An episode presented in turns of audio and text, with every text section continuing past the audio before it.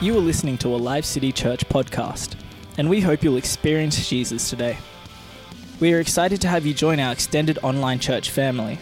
If you would like further information or wish to access more content, please connect with us on our Live City Church Facebook page or visit us at livecitychurch.com.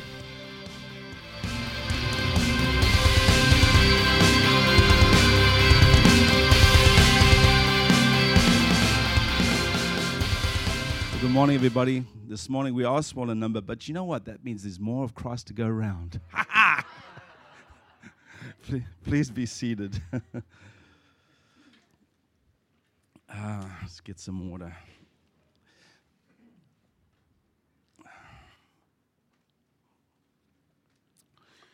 Early in my walk with Jesus, and I mean very early in my walk with Jesus, I knew that above all things that I esteemed as important, because when you you know young in the Lord, there's so many things that are so important to you. Like for instance, should I become a pastor? Should I become a missionary, sell everything? I remember one day, like coming home from talking to my pastor and speaking to my officer, we have to sell everything. We have to go. We have to sell everything. Thank goodness my wife was more sensible than I was. but all these things that I esteemed so important, and I was weighing through them. You know, should I go and study and get a degree, or should I just be a, you know, a, a Christian businessman? I knew then that the most important thing, or the highest calling for me, was to know the Lord. Uh, what does it really mean to know the Lord? I think, you know, we live in an age of technology, right? We have so much knowledge abounding to us. Surely technology can tell us how to know the Lord. What do you think? What do you think? Should we give it a go? Let's ask Google. Come on. We're going to ask Google. Who is God?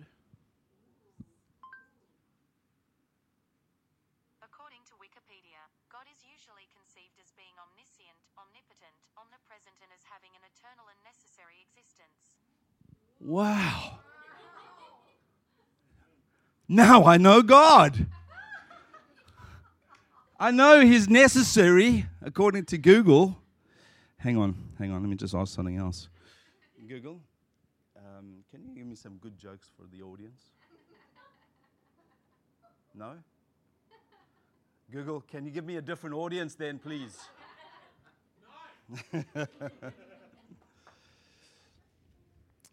I want to start by asking you a more deeper question. Do you really know God? And it's not a, it's not a question that's designed to confuse you or to even cause judgment or anything like that. I think it's a question that is a good question.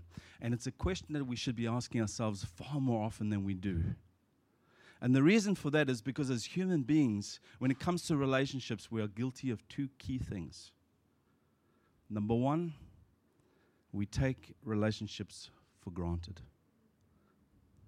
Even in our church life, it's possible that we take this for granted. We, we, we, we affiliate ourselves with the peripherals of church life. You know, the service, the, what the preaching was really good, and the worship was so awesome, and the serving was so good. And, and, and we never stop to think about um, how we can actually deepen our relationship and get more intimate with God because we become satisfied and comfortable with our church life. The second thing is we often ignore the important things in relationships. The most important thing for somebody in a relationship is typically going to be the harder thing to do or to appreciate. Because also, as human beings, we tend to uh, we tend to enjoy and focus on the things that are beneficial in a relationship. You know, things that please me and are beneficial to me. But isn't that why relationships tend to break down in the end? Because the things that were most important to a person never ever gets addressed. And eventually, you know, you, you just put up with it and put up with it and put up with it, and eventually it just breaks down. This word no, have we got the, uh, the framework up there?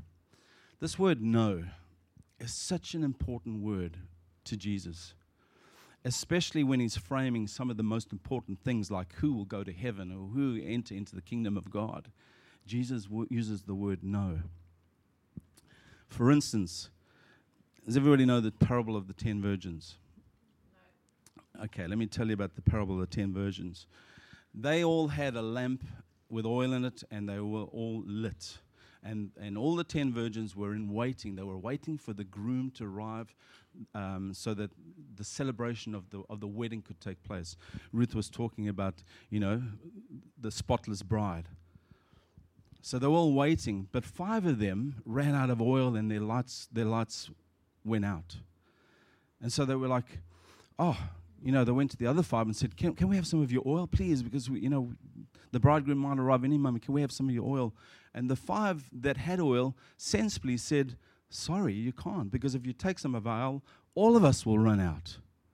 You better get back to the shop and get some oil. Now, I'm not going to go into what the oil or the lamp means or anything. That's not the purpose of this message. But of course, while they were away getting their oil, the bridegroom arrives. And Jesus arrives, opens the door to the celebration, and he invites the five that have their, their lights burning, and he, they enter in, and he closes and locks the door. And then the five arrive afterwards, and they get there, and the door's locked, and they, Lord, please let us in. Lord, please let us in. What do you think Jesus said to them? Did he say to them, No, you can't come in because you've got no oil? No, you can't come in because you're rebellious. No, you can't come in because you're sinful. No, you can't come in because you were not ready for me or prepared for me. He didn't say any of those things. What he did say was, You cannot come in, and I'm paraphrasing, because I do not know you. I do not know you. And so, this word no is so important to Jesus. What he's telling us is that the most important thing for Jesus is the personal relationship. That is the most important thing. Not whether you're obedient or be, these are all important things, but the most important thing is a personal relationship with him.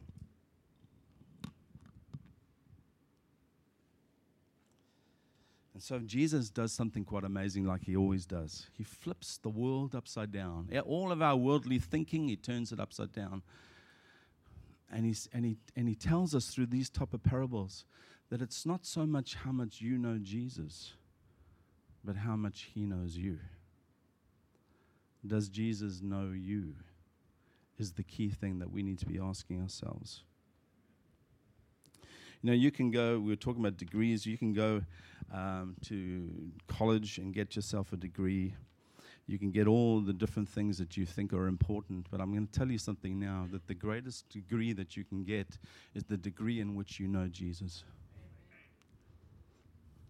You can learn more from somebody that has no degrees but lives their lives like Jesus, as opposed to somebody that has every degree and every MA, BA, MCH, whatever it is alongside their name, but lives like they're part of the world. Recently, um, I just went to watch uh, tennis um, at the Brisbane Open with a, with a, um, with my cousin. And um, while, while, we were sitting there, we were watching these two women play, and we were really impressed with this one girl, how, how uh, energetic she was, how hard she hit the ball, and, and how precisely she, she did it. And so we were having a chat, and little did we know, but uh, this, this girl's mum was sitting right next to us. So we struck up a conversation with the mum. I think she was a Yugoslavian.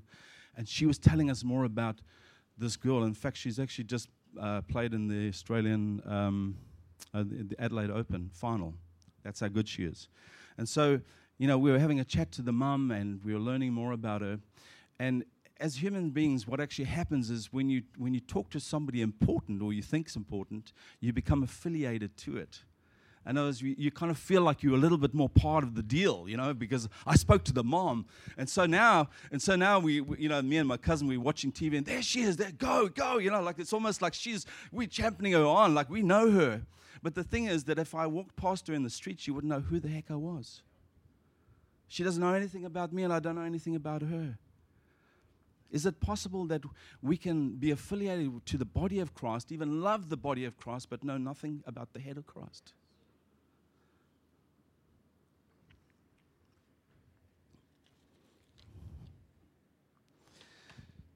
Matthew um, 7 21, 23 says this Not everyone who says to me, Lord, Lord, will enter the kingdom of heaven, but only the one who does the will of my Father in heaven. Many will say to me on that day, Lord, Lord, did we not prophesy in your name and, and in your name drive out demons? He's talking about Christian people here because non Christians don't prophesy in his name, and non Christians do not call him Lord. Did we not drive out demons in your name, perform many miracles? Then I will tell them plainly, I never knew you. I don't want to be over dramatic, today, and, and probably I have already. I've probably just over dramatized stuff and put you all on edge. And I want you to know something that we cannot put God in a relationship box. Okay, I just want to put you at ease. You cannot put God in a relationship box. Every single person has a different experience or relationship with Jesus, and that is good. We all experience Jesus differently. You know, the Word of God says that the starting point to relationship with Jesus, to knowing God, is to give your life to Jesus. That's how we started off. Then, when you surrender your old life and, and your old life is gone and your new life comes, that's the beginning of a relationship of knowing God. And then there's, there's the other stuff, you know, like that we preach and teach about in church so often. You know, um, how, how, how, do you, how do you know God? Surely it's by reading His Word of God. Surely it's by praying. I mean, this is, this is 101 relationship for dummies, isn't it? I mean, if, you, if you're young and you want to meet somebody, how do you really get to know that person unless you spend time with them? You've got to spend time with, with God. The more you spend time in the Word, and unfortunately, the thing is about this is that we know this, but we still don't do it. I mean, I read the Word of God every single day, and I pray every day, but I know that I could be spending more time with God. I know I could. But the Word of God is living. It's, it's breathing. You know, when you read the Word of God, it's Jesus speaking to you. It's a relationship that's happening. And the more you spend doing that, the more you get to know God. And the more you spend praying, He's answering, He's listening. The more you spend time praying in tongues, your spirit is speaking to His spirit. You're getting to know God. And so, what I'm trying to say is, we can't put relationships in a box.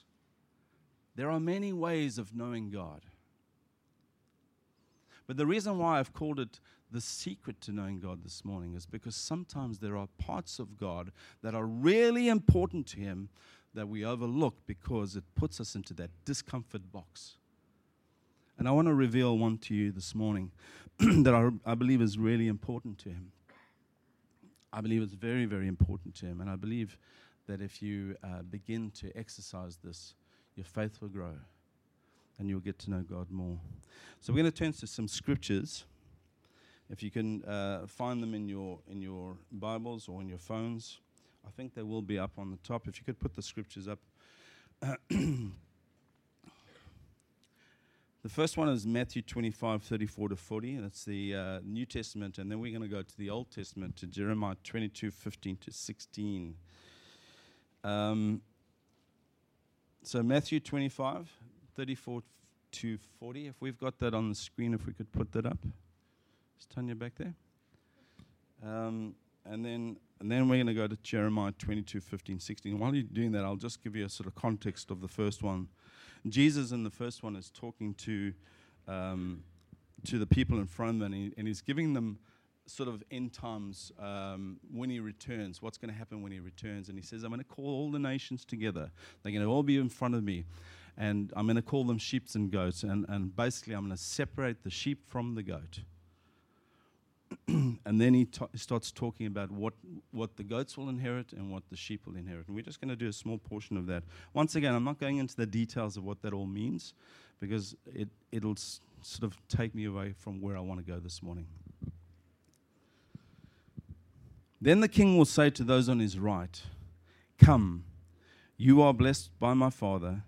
Take your inheritance, the kingdom prepared for you since the creation of the world. For I was hungry, and you gave me something to eat. I was thirsty, and you gave me something to drink. I was a stranger, and you invited me in. I needed clothes, and you clothed me. I was sick, and you looked after me. And I was in prison, and you came to visit me. Then the righteous will answer, Lord, when did we see you hungry or thirsty and give you something to drink? When did we see you as a stranger and invite you in, or needing clothes and clothe you? When did we see you sick or in prison and go and visit you? And the king will reply, Truly I tell you, whatever you did for one of the least of my brothers, these brothers and sisters, you did for me. Now we're going to jump to Jeremiah 22, 15, 16. This is a piece of scripture where this kind of sermon has kind of come from because I saw this scripture and it slapped me in the face because it connected the dots for me. And I hope it does that for you too. The context of it is he's, uh, Jeremiah the prophet is speaking to the king Jehoiakim. Uh, his dad was Josiah. and Josiah was a good king. He did what was right in, in the eyes of the Lord. Jehoiakim, his son, was doing the wrong things in the eyes of the Lord. And so he's speaking to him. He says, Does it make you a king to have more cedar and more cedar? In other words, you're filling these palatial things. Does that make you a king? To have all this wonderful wood in your palaces? Did not your father have food and drink? In other words, did I not provide him everything he needed? He did what was right and just, so all went well with him. He defended, this is the part you gotta, you gotta concentrate on. He defended the cause of the poor and the needy, and so all went well. Is that not what it means to know the Lord? Declares God. He defended the cause of the poor and the needy, and so all went well. Is that not what it means to know the Lord? To know God is to know what is important to Him. And it seems to me that the greatest importance for God is when we have compassion and act on our compassion to those who are in need. You know, the greatest command, when, when Jesus was challenged with the greatest command, he said, Well, the greatest command is to love the Lord your God with all your heart, all your soul, all your mind, and all your body and your spirit. And, the, and just as important, the second is to love your neighbor as you love yourself. Just as important. And so the man who questioned him was trying to justify himself. So he said to him, Well, who's my neighbor? And so Jesus tells the parable of the Good Samaritan. I, I know you all know this, but I'm going to tell you it again. The Good Samaritan is a story about a man who's going home, and on the way, some robbers meet him and they beat him up to, to you know, to, to almost death. They take everything he has, and he's lying on the ground, he's dying. And along comes the road, a priest walking along.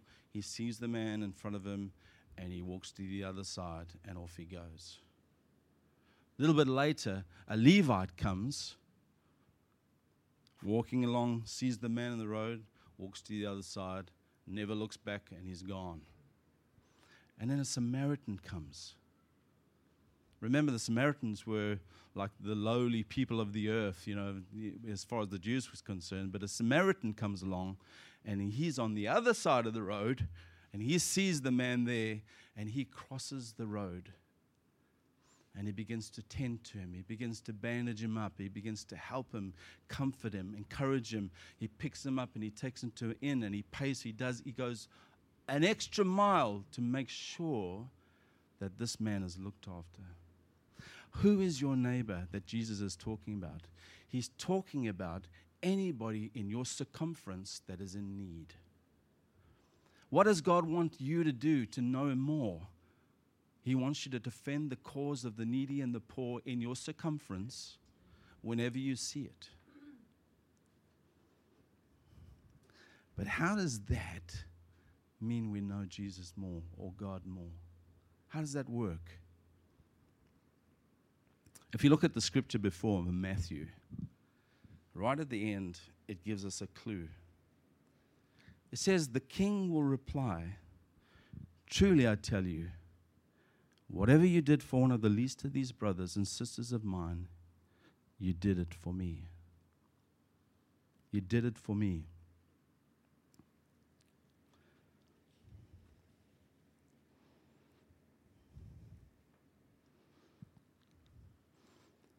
The parable of the Good Samaritan gives us three philosophies of life. The robber's philosophy was what's yours is mine.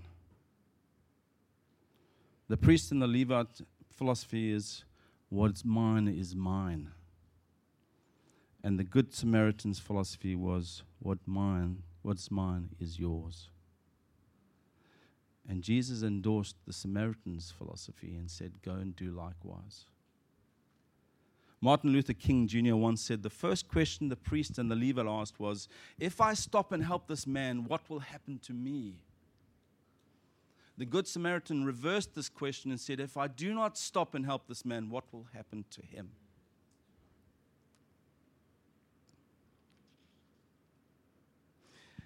It's hard for us to understand what, what Jesus meant when, when you do this to the least of these, you do it to me. And, and in fact, you know, the people he was speaking to clearly didn't understand what he was talking about because they said to him, When did I see you? I didn't see you. When did I see you in prison? When did I help you? They had no idea what he was talking about. And if we're confused, then it's understandable, right? If you're a family, if you have a family, I think you'll understand what it means. We have the DNA of Jesus Christ, the spiritual DNA of Jesus Christ. We were created in the image of God. We are his children. And I got to tell you something. When the children hurt, the father hurts. My son's probably going to tell me that I need to give him credits for this because I'm going to tell him a story. He's going to say, The whole sermon, Dad, was my sermon because you used some of me.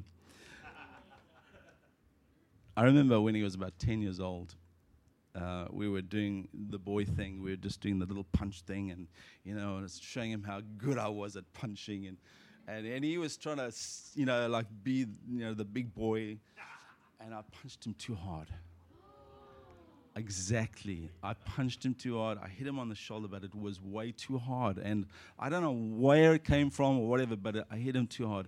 And I could see his face. His face was like he was trying to be strong, and then he just burst into tears. It was so sore. Oh, yeah. I know you don't. And, I, and the thing is that he was just sobbing, and like, you know, I, I think he even went to bed like sobbing like that. And, and I'll tell you what, I can tell you f- now that it took me a long time. Whenever I thought of it, my heart felt sore. It really felt sore because it just hurt me. And it's the same sort of hurt that the father feels when his children are hurting. You know, if I took a hammer right now and I hit my toe, where would the pain be? In my toe. So then why do I know about it? Because my brain is attached to my toe, and my brain tells me that it's sore. My, my toe doesn't tell me it's sore. All right? I don't have some little brain inside there saying, ah! My brain, yes, the, the toe was sore, but the brain, it's the same thing. We are the body of Christ. We are the hands and the feet. We're the body of Christ. When, when the body gets hurt, the head feels it. And so, what Jesus is saying, when somebody, the hands and the feet, comes in to somebody else that is hurting and begins to make that person feel better, the head feels better. What you did to the least of these brothers and sisters, you did to me. We are the children of God. And it is our role to make sure that we are comforting and encouraging and helping those who are hurting. Because whenever we do that, whenever you step out and do that, you are doing it for Christ. Christ is feeling it. We're going to close now, and I just want to close with this. I want you to know this is important to me. I want you to know that this, this message is not about salvation, all right? Uh, I'm not at any point saying that if you don't do this, you're not saved, okay? Because it's pretty clear to me, and you got to understand this, it's pretty clear that salvation is by grace. For it is by grace that you are saved through faith. This is not from yourselves, no matter works. No one can boast about it. We are saved by grace. But what I am saying to you is that when you activate this part of your life, you will get to know God more and He will know you more. In, in one of those aspects that I believe are most important to Him. It's clear that it's important to Him, but it's also clear that it's harder for us to do it because it's easier for me to sit and watch tennis on TV than get up and go and do something for somebody else. It's not the cause of salvation, it's the effect of salvation. It's the Holy Spirit in you, it's the fruit of the Spirit in you that compels you to stand up and say, I will go and I will put myself. Uh, even if it means sacrificing myself, even if it means sacrificing money, even whatever it is, to make sure that when I help somebody, Christ is feeling it, but also knowing me more. Amen. Let me just pray for everybody. Father, I just want to thank you this morning. Your word indeed is living and breathing. Father, I thank you, Lord God, that you revealed to us. It was called a secret, but you've never hidden it from us, God. It's always been there. You revealed to us what's important to you in, in your life. Help us, Lord God, as a people to start acting on what's important to you.